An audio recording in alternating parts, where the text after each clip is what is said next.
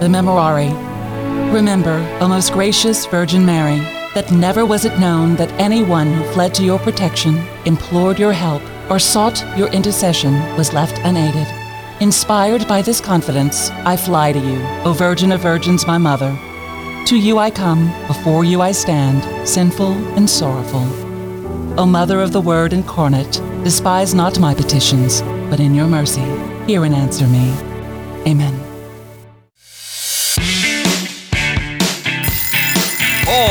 Across the Gulf South. It's 7 a.m. Time to wake up on Catholic Community Media. Good morning. You're listening to Wake Up on this beautiful Friday morning. You are tuning your heart to the truth. I'm Gabby Smith, along with David Dawson and Damian Collado. Happy Friday, guys. We made Happy it. Friday Yay. Indeed. Yes. now I'm trying to slow the week down a little bit. You know, No, as Christmas good luck. approaches, it's like we made it. It's like no, no, slow down. Uh, the pace is picking up. yes, it is. it they say. Yes, it is. In fact, uh, next time we meet, we'll have three candles lit on this Advent wreath That's right. So- Third Sunday coming up. and a fire extinguisher Mm-hmm. uh, handy.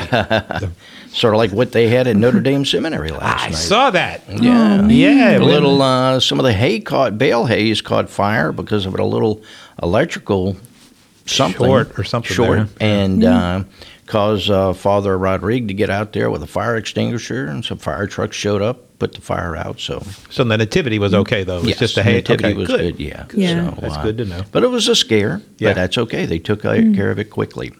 And today is the feast day of Blessed Mary Frances Schervier, and so we're going to offer up a prayer on her behalf. In the name of the Father, Son, Holy Spirit, amen. To you, O Lord, we lift up our hearts and voices. By the holy example of your servant, Blessed Mary Frances Schervier, may we grow in love for the poor and sick, devoting our lives to seeking you in prayer and in the face of those who are suffering.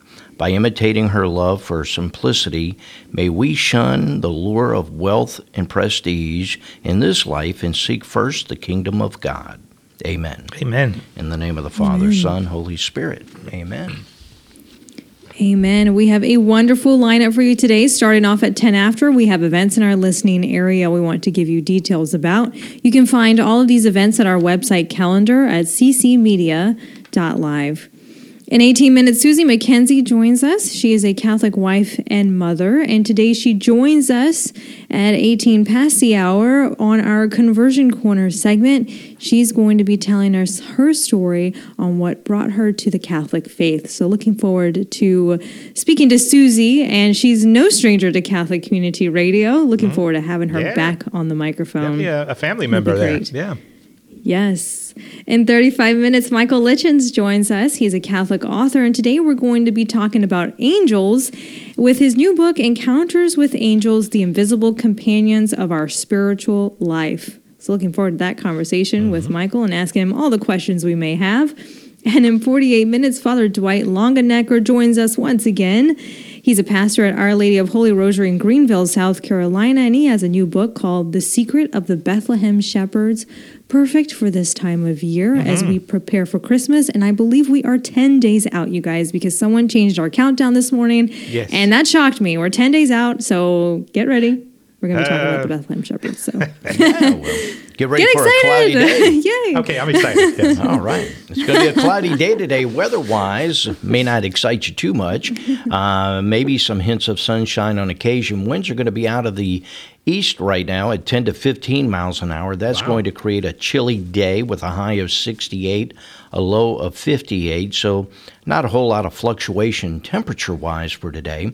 15% chance of showers, but I see nothing on the radar that should affect us throughout the day. Not until tomorrow, where we will have an 80% chance of rain, heavy in some areas, and because of that wind, the high is going to be 62. Sunday, things clear up, winds will shift to the north northwest at 10 to 15, keeping things cool. And currently, temperatures right now in and around our area, everybody in the 50s. Covington's the lowest, it's 50 degrees. New Orleans, 55, as well as home at Thibodaux. It's 5 after the hour on this Friday morning. Come back to Wake Up.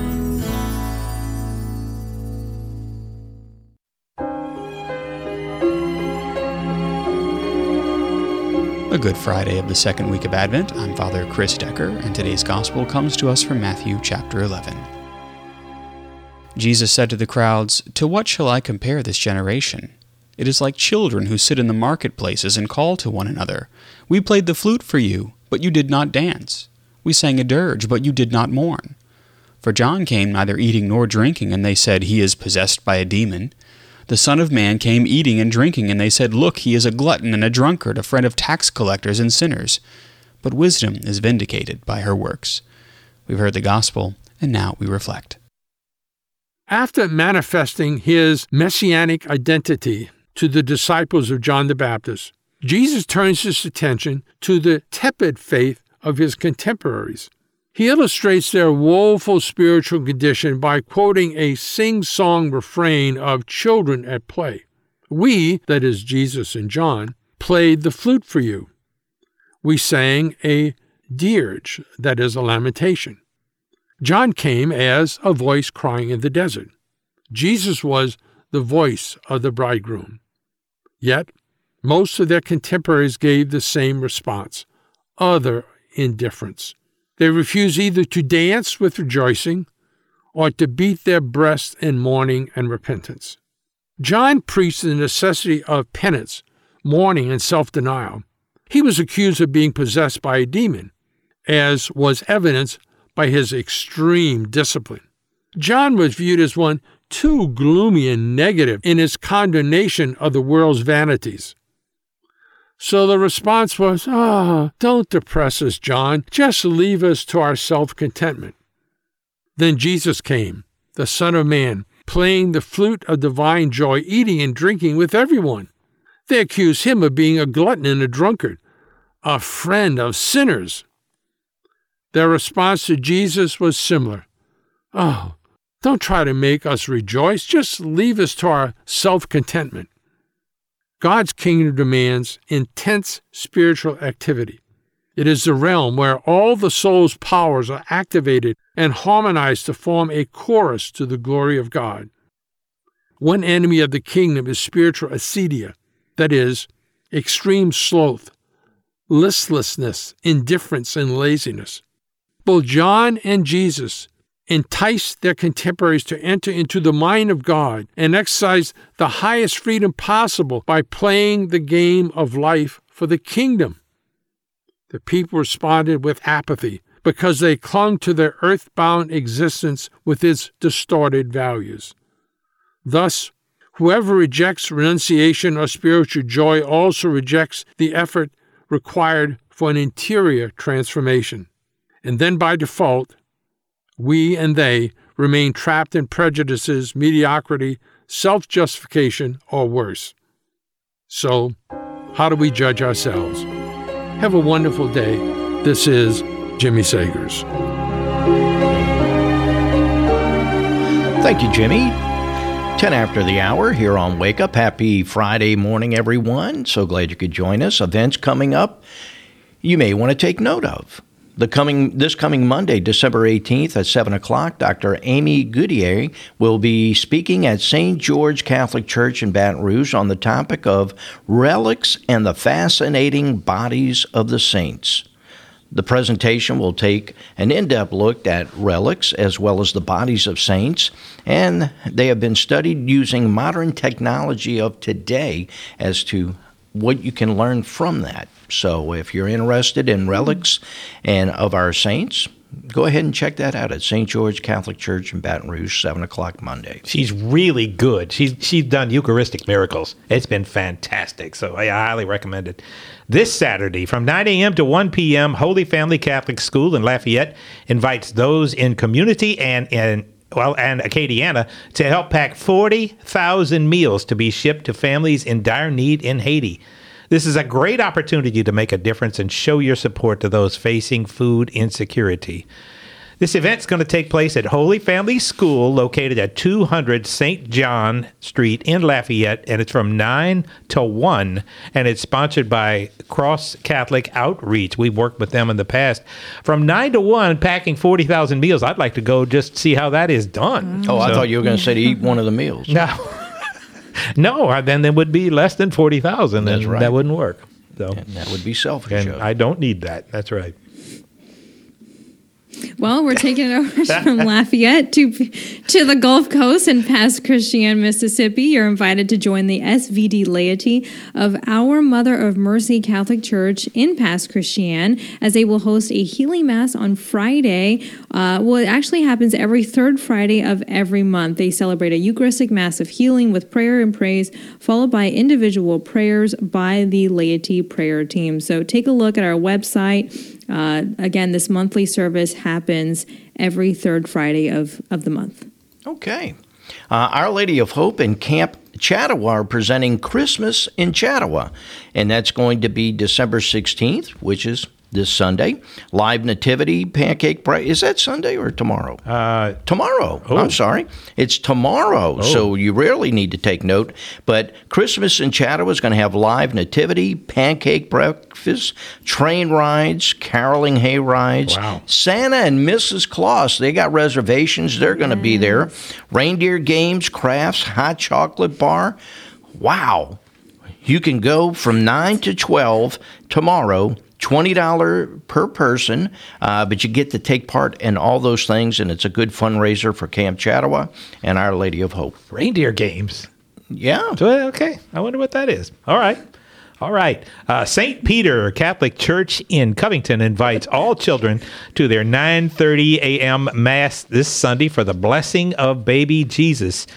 And then uh, St. George Catholic Church in Baton Rouge is going to have a blessing of Bambinelli at at their mass this weekend. Bambinelli is when you bring your little uh, Baby nativity Jesus, to there to be blessed. So, and I know it's a big tradition in Rome. I'm glad it's coming to to the states. yeah.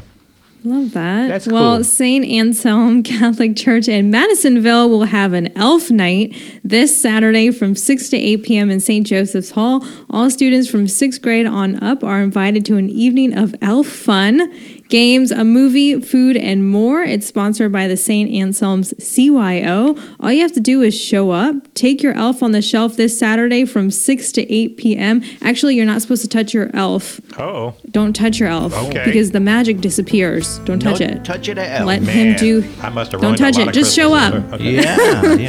How, why, why don't you touch him real quick? Yeah, I mean, Because the the magic disappears. He does Oh. something quirky every day.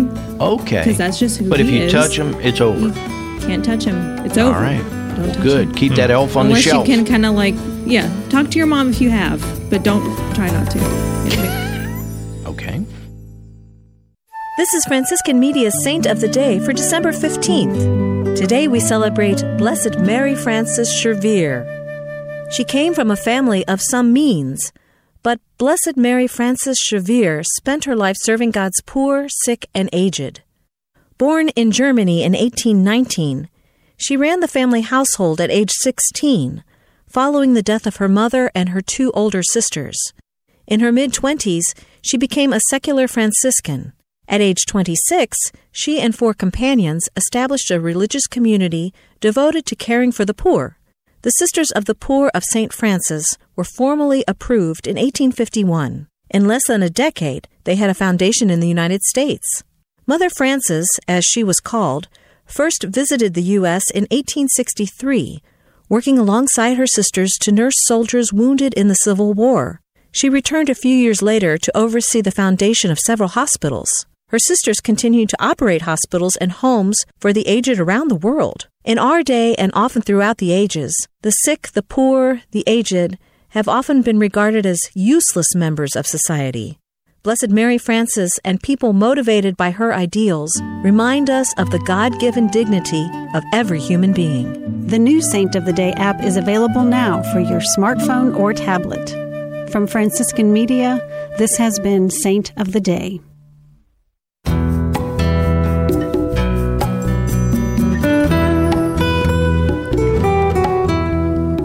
19 past the hour. You're tuning your heart to the truth. I'm Gabby Smith, along with Dancing David Dawson and Damian Collado. it's a cool song. We're just loving this music. Thank you, Jeff Blackwell, for making it happen. Looking forward to our first guest today. Susie McKenzie joins us. She is no stranger to Catholic Community Radio. Right. She's a Catholic wife and mother, and she joins us today for our Conversion Corner segment.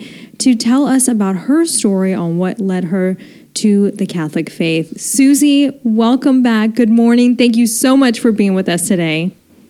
Oh, thank you, Gabby. It's such a pleasure. Exciting. It it is exciting. Susie is a ball of energy, and if you're not awake, you will after Susie's segment. You will right. be inspired. Susie, tell us. I hear Start from the David in the beginning. background. Yeah, hey Susie. Susie, I want to I want to make sure we have enough time because uh, you've been on the Kingdom Road. You've talked about your story, you and Lisa Flood. Start from the beginning. What was it that led you to the Catholic faith? Well, you see, I was raised in the Catholic faith. I am a Catholic schoolgirl, the whole bit.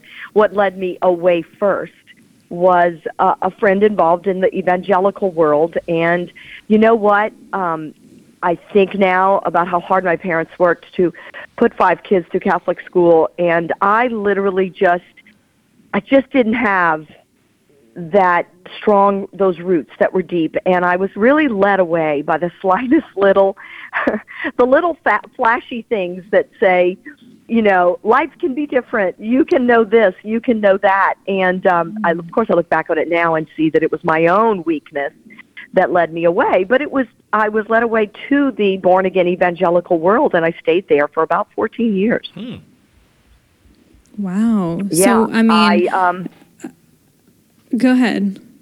Oh, I was just going to say I I realize now, of course, so many years later that we really are um, enticed by things that just aren't true, and and they literally are counterattacks or attacks against the truth of the Catholic Church, the one true Church, and it made life to me seem simpler. I could get the answers I thought that just made more sense to me in my wise 17 year old brain. And um and and of course it stayed that way till i was 32 almost 33 and you know it, I I really did stay adrift, if you will, for all those years of going from one evangelical church to the next. And what I realize now is that there is a security, a safety, and a sturdiness of the Catholic Church that when we say it doesn't change, yes, people change and interpretations may change, but the truth of the Catholic Church, the one true church mm-hmm. founded by Christ, does not change. Mm-hmm. Whereas I look back now and realize that all these other churches I would go to were really, uh, if I dare say, were kind of making it up as they went along. Mm-hmm. And even though that seemed so attractive at the time, it was a shiny thing for me. It was a, you know, the dog in the movie Up, squirrel. you know, oh, this one looks good. Uh, let's go to this one. And yet, you know, it was all the typical things, Gabby. It was the Mary was just a special person. She wasn't perpetually virgin. Jesus had siblings. You know, it was all of that taken out of context scripture that was used against me. And I fell for it. It was the you don't need to go to a priest to confess your sins. Christ Jesus says in the Bible to call no one father. All the typical litany of untruths mm-hmm. that led me away. And I just didn't have that catechesis, if you will. But you know what? I don't want to blame this on anyone else. I allowed myself to be led away. I was looking for fun. I did like the whole praise and worship scene. I wanted something that seemed easier. Susie, do you do you think it was? Uh, uh, I, know mine was a combination, like like you were just describing. The reason I I, I didn't say I left the Catholic faith, but I I, I wandered off for, for sure, and it was because uh, I, I was was it for you a lack of formation, a lack of education, a lack of uh, of what was presented to us theologically, or was it complacency? Because I can tell you, I, it was both for me. I mean, at that age, Really? it kind of didn't matter. So so what was it for you? It was not complacency, David, Okay. because I, I did looking. have this. I was looking, and then when Scripture was introduced to me, of course, unfortunately, from the sola scriptura standpoint, you know, not Oh, okay. coupled with tradition. Okay, um, uh, Scripture did speak to me, and I did. Um, I remember going to Dollar General store and buying my first Bible. Of course, Okay. it was the King James Bible, right? Well, you know, it's was- it's cheaper because it You had know, less books. You know. Of course, and it was like this thin paper thing. It was pitiful, and uh, as in, you know, when I think back to my 17-year-old self, David, it, it was not complacency. You know, we had a kind of a tumultuous home life, but no, no blame here. Mm-hmm. You know, mm-hmm. life is difficult in a big family, and there are challenges, and I realize that now. um, and you know, my parents did the best they could. I mean, they had devout faith. You mm-hmm. know, my mother was unwavering in her Catholic faith, but it was a, a lack of catechesis and formation, David, because it was the 70s, Yes, yes. and I, you know, there was a lot of kumbaya hand holding, Yes. and and which is lovely. It can that can be an outpouring of the Holy Spirit in mm-hmm. our lives, mm-hmm. right?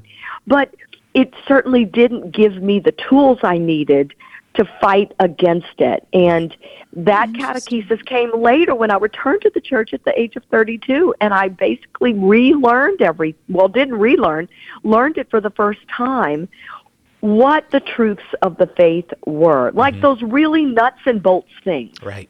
that mm-hmm. weren't the touchy feely kumbaya stuff. It mm-hmm. was no, this is when it happened. This is how it happened. This is the council that decided what Holy Scripture is. Like most people don't even know that it was a council of bishops. It was actually the Catholic Church that decided on inspired Scripture. Right. I didn't know that. you know.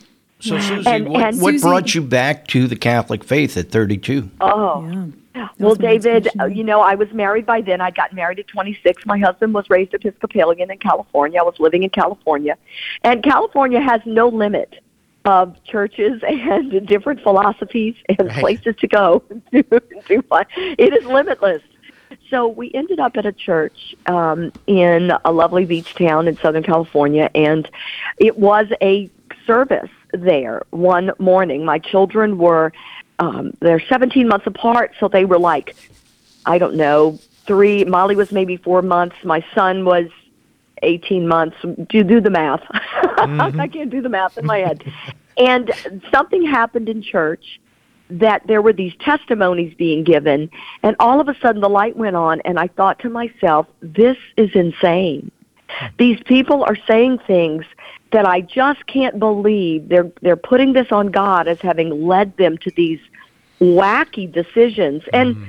you know, to them they weren't wacky. They were just extreme and there was something about it that just triggered in me this lack of reasonable thinking. Hmm.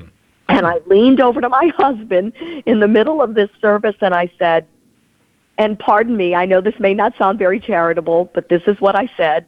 I said, these people are nuts. I'm going back to the Catholic Church. Okay. And he and he looked at me because there had never been any discussion about the Catholic Church. He had never been Catholic. Mm, okay. and within one month, because of the study of history, my husband is a history buff. Oh. Funny, as an Episcopalian, he knew nothing about Henry VIII. Um, strangely enough, that's meant to be a joke.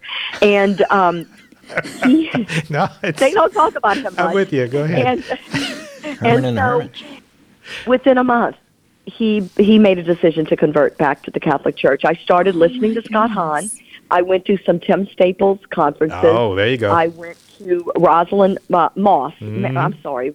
Uh, was, right. was that her first name? I, yeah, I it's, it's apologize. Rosalind. Yeah, it's Rosalind. Now, Yeah. now she's She Sister was still Mary. Rosalind Moss. Right, right. Uh-huh. Yes. Yeah. She's actually a, a, a nun now. Um, I, but she was a new convert Mm-hmm. at the time. I went to things by her. It was just this, basically this, you know, fast track. I couldn't get enough. I, I, I loved what I was hearing, and within about we went through a an abbreviated um, catechesis and RCIA for six months at a church in Southern California, and we uh, had nine sacraments in one day. About eight months later, Wow. and my Wow. children were baptized. My marriage was blessed. I had my first confession back. My husband had.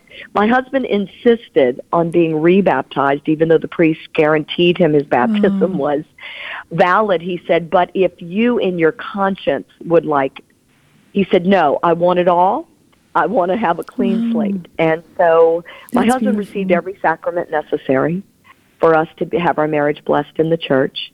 And um, it was an absolutely celebratory way. But it really was a point at which I believe now the Holy Spirit just kind of pulled back the curtain Yeah.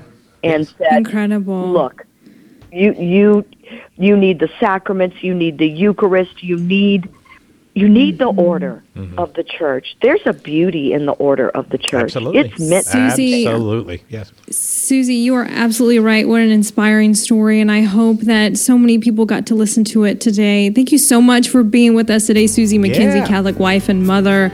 We appreciate it. Thank you. Have a happy rest of your Advent and a Merry Christmas to you and your family.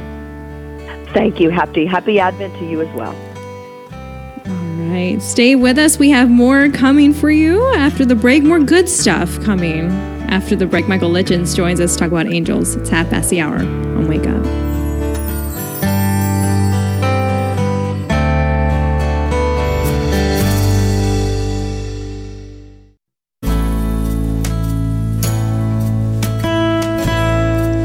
Thirty-five after the hour. Good morning, everyone. Damian Collado, Gabby Smith, and David Dawson with you.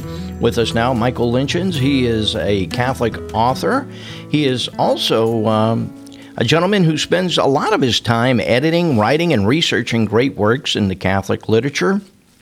Appeared on EWTN many times, as well as on radio, TV, and podcast. And we're glad to have him with us this morning. Good morning, Michael.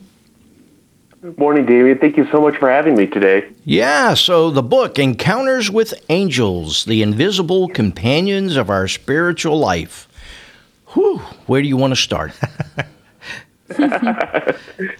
Well, I think it's perfect to start right now. We're in the Christmas season. Many people are seeing angels as part of their decorations. And this mm-hmm. might be the only time people think of angels, but they play a very intricate role in our life.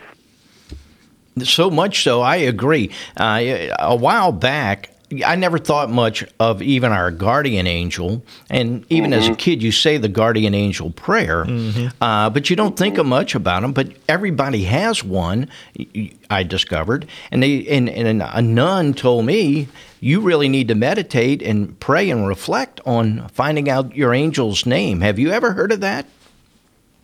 I have heard of that. I've never done that myself, though. Uh huh. Okay. I was just curious if you had. So let's talk about angels. One thing I did not know until I started looking at the book was the fact that there's various levels of angels.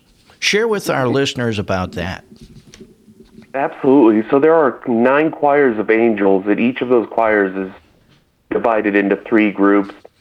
You have the thrones, the dominions, and the powers, as well as the seraphim and the cherubim. Those are the higher levels, and especially the cherubim.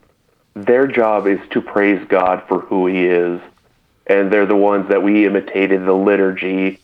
They're also the ones that invisibly sing during the liturgy. Uh, St. Bridget said that if we could hear the seraphim, their singing would shake the earth. But we don't often hear them, even though they are, in fact, participating in Mass with us. Yeah. Then Wonder if you to that's- the lower level. Wonder if that's where earthquakes would come in.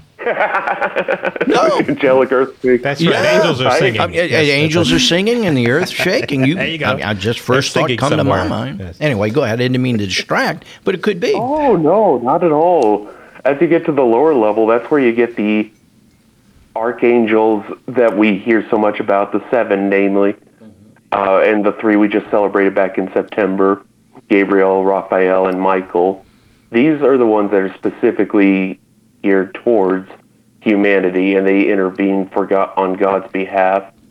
And then we have the lowest order, the guardian angels, which, as we talked about at the beginning, eh, there's one assigned to each and every one of us.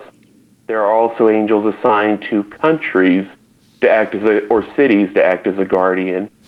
So the, God gives us all angels in many ways.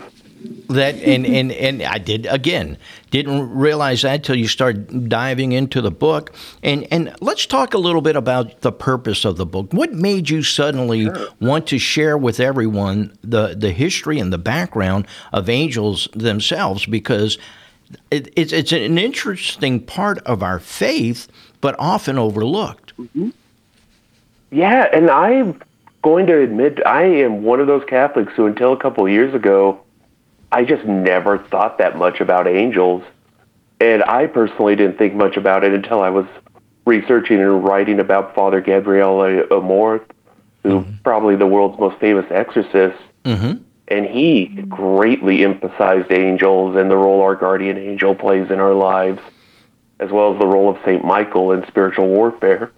And suddenly I was like, oh yeah, these are real, not just real, but they're active participants in our spiritual life.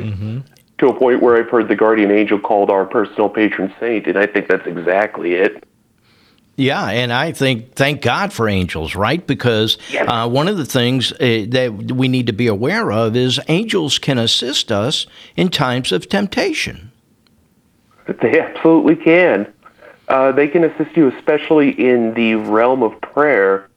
You might not think about it, but your guardian angel is one of the best people that can pray for you day in and day out.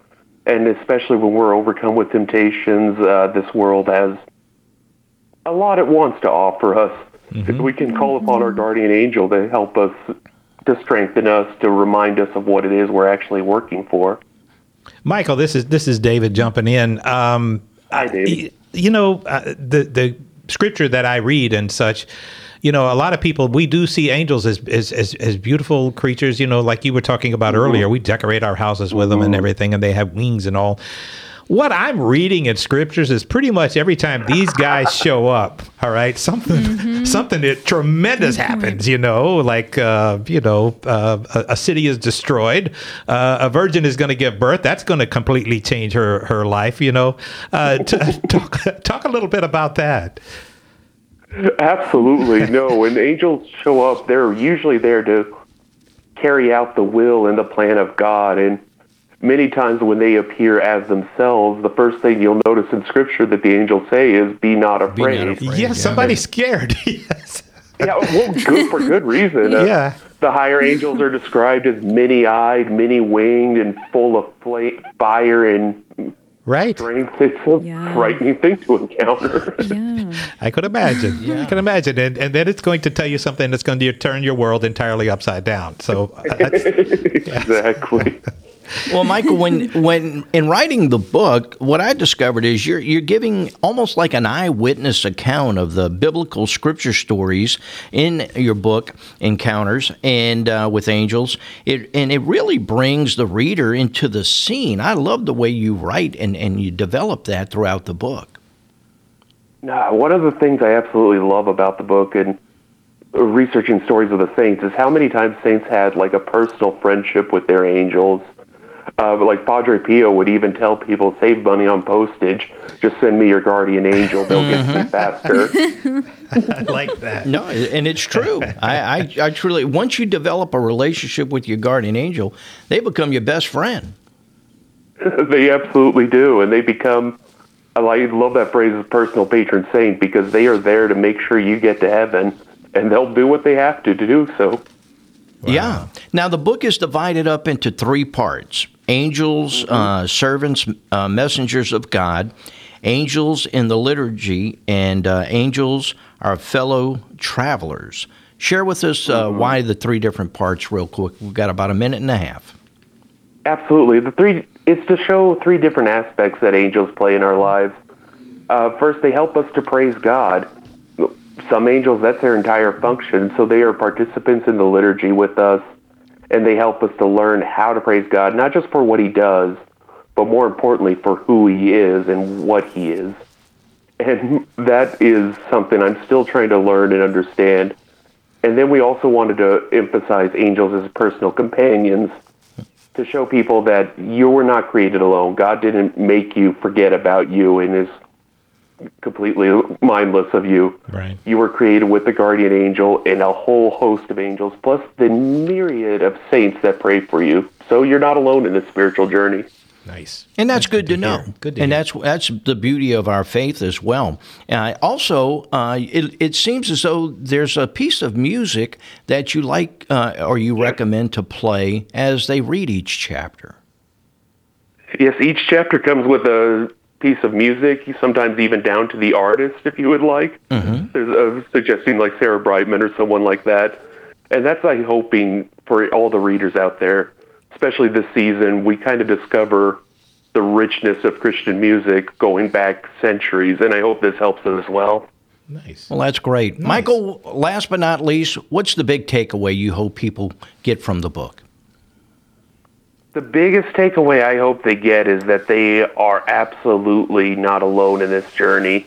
I know, especially with how cra- crazy and chaotic the world is, it can hmm. sometimes feel like God's silence is deafening. But we see through the work of the angels, especially in the saints, we're far from alone. Yes, and it's funny because if we are attuned to our angel, we know when our angel is around. Believe it or not, you get to know that. So, Michael Lichens, thank you so much for Yeah. uh, enlightening us about this great book, Encounters with Angels: The Invisible Companions of Our Spiritual Life. Go out and get it and start making a friend with an angel today, your guardian angel in particular. Have a blessed Christmas. A blessed Christmas to all of you as well. Thank you. Okay. It's 45 after the hour on Wake Up. Stick around, we've got more coming your way.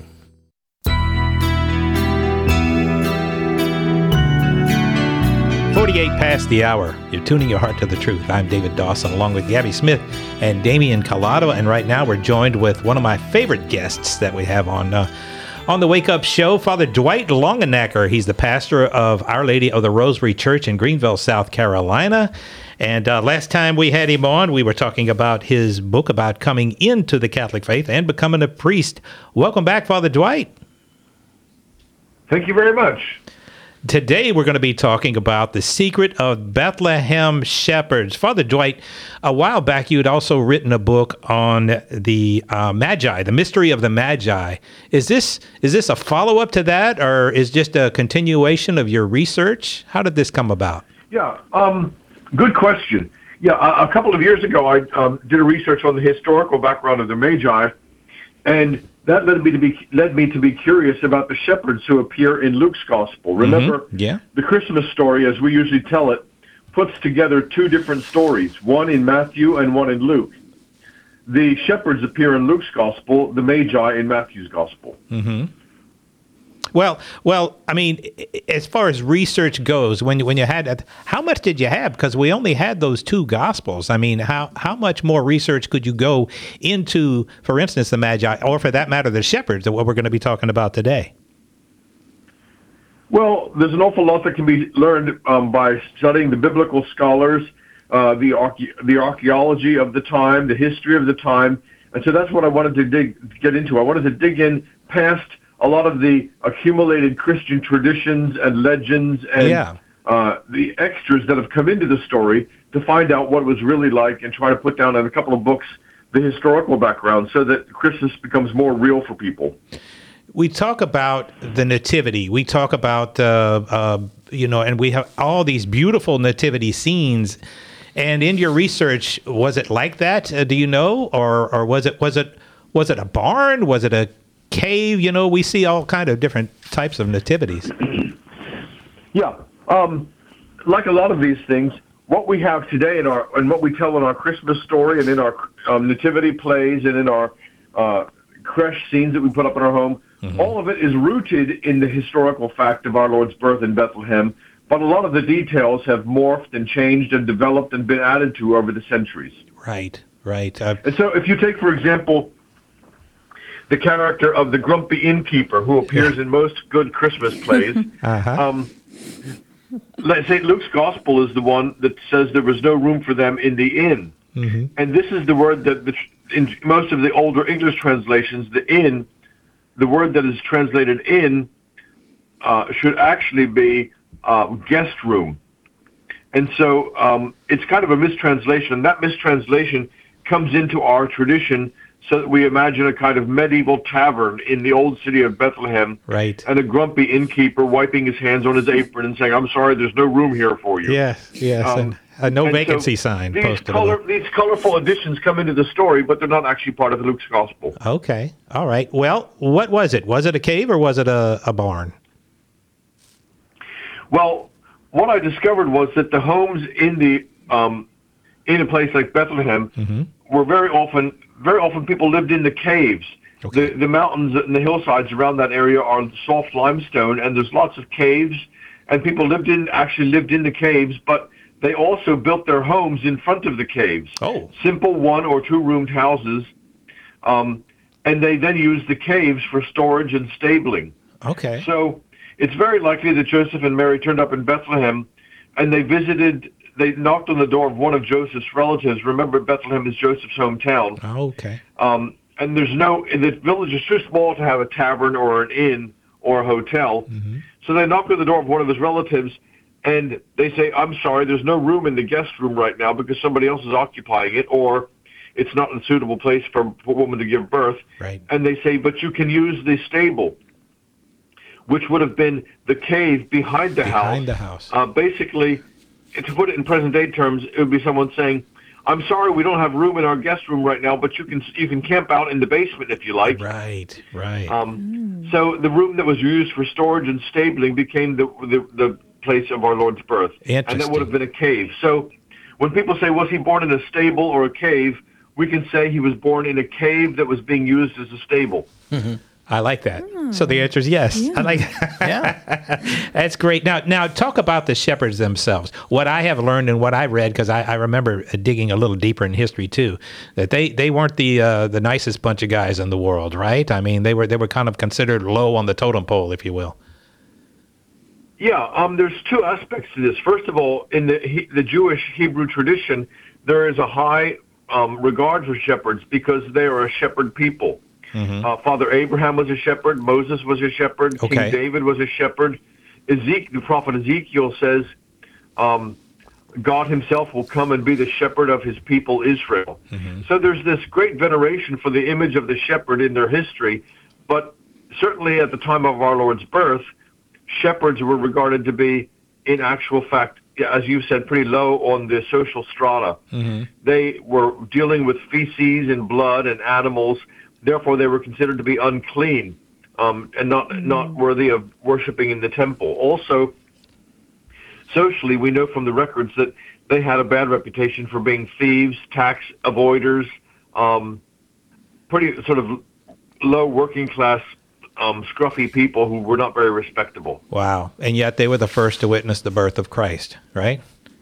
Yes, I should say, however, the shepherds in Bethlehem, we believe, may have been a special kind of shepherd because there's a detail in the Mishnah, which is a collection of Jewish traditions and customs, mm-hmm. which says that the animals between Jerusalem and Bethlehem, and this is only about five or six miles, the animals in that area should be dedicated for temple worship. In other words, it's very possible that the shepherds on the hills of Bethlehem were raising the animals that would be used uh, for the sacrifice, in the temple in Jerusalem, about five miles away. Wow, wow. I wish we had more time to talk because it, it, it appears this book, and I highly recommend it, it, it actually puts you at the nativity scene. And I just think that's, that's so important because all the research that you did. Father, where can I get this book? Well, it's available on Amazon, but also I advise people to go to my website, which is dwightlongenecker.com. Okay. They can um, get the book there. Also, I have a special Advent offer at the moment. Um, both of my Christmas books, the one on the Magi and the one on the Shepherds, are available at a special price. Oh, great. Fantastic. All right. Well, Father, before we let you go, would you give us a prayer or a blessing before we leave? I noticed that your program is called Awake, which is especially appropriate for Advent. So Indeed. we'll pray. Okay. Heavenly Father, help all of us to be awake and alert for the coming of your Son. In the name of the Father, Son, and Holy Spirit, may we be blessed. Amen. Amen. Father Dwight Longenecker, once again, uh, thank you for joining us and looking forward to talking to you again soon. Yes. Thank you so much. All right. God bless.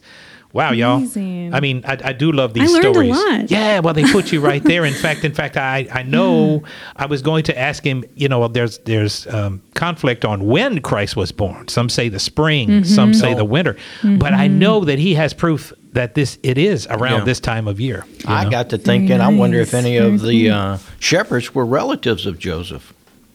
Mm. The fact that mm-hmm. his Possibly. hometown Possibly. could have been a Kuzan. That's right. That's right.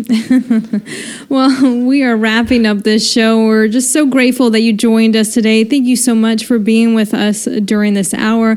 Special thank you to Jeff Blackwell, our audio director, and Karen Cotton, our video technical director, for making us look absolutely amazing on And the air do. today. If you're watching Yes. us and listening to us, it's because of them that you are listening to us. thank you both just for the absolute tremendous work that you do. We'll catch you back here Monday at 7 a.m. Central Time. We have Nicole Johnson joining us. She's going to be talking about My Christmas Angel, which is an alternative to Elf on the Shelf. So we can give you more details about There that. you go. Ellen Migliorato talks about raising Catholic teens in today's world, and Dr. David Whitten from Fran U in Baton Rouge will join us for some theology. Have a wonderful Friday and a great weekend. God bless.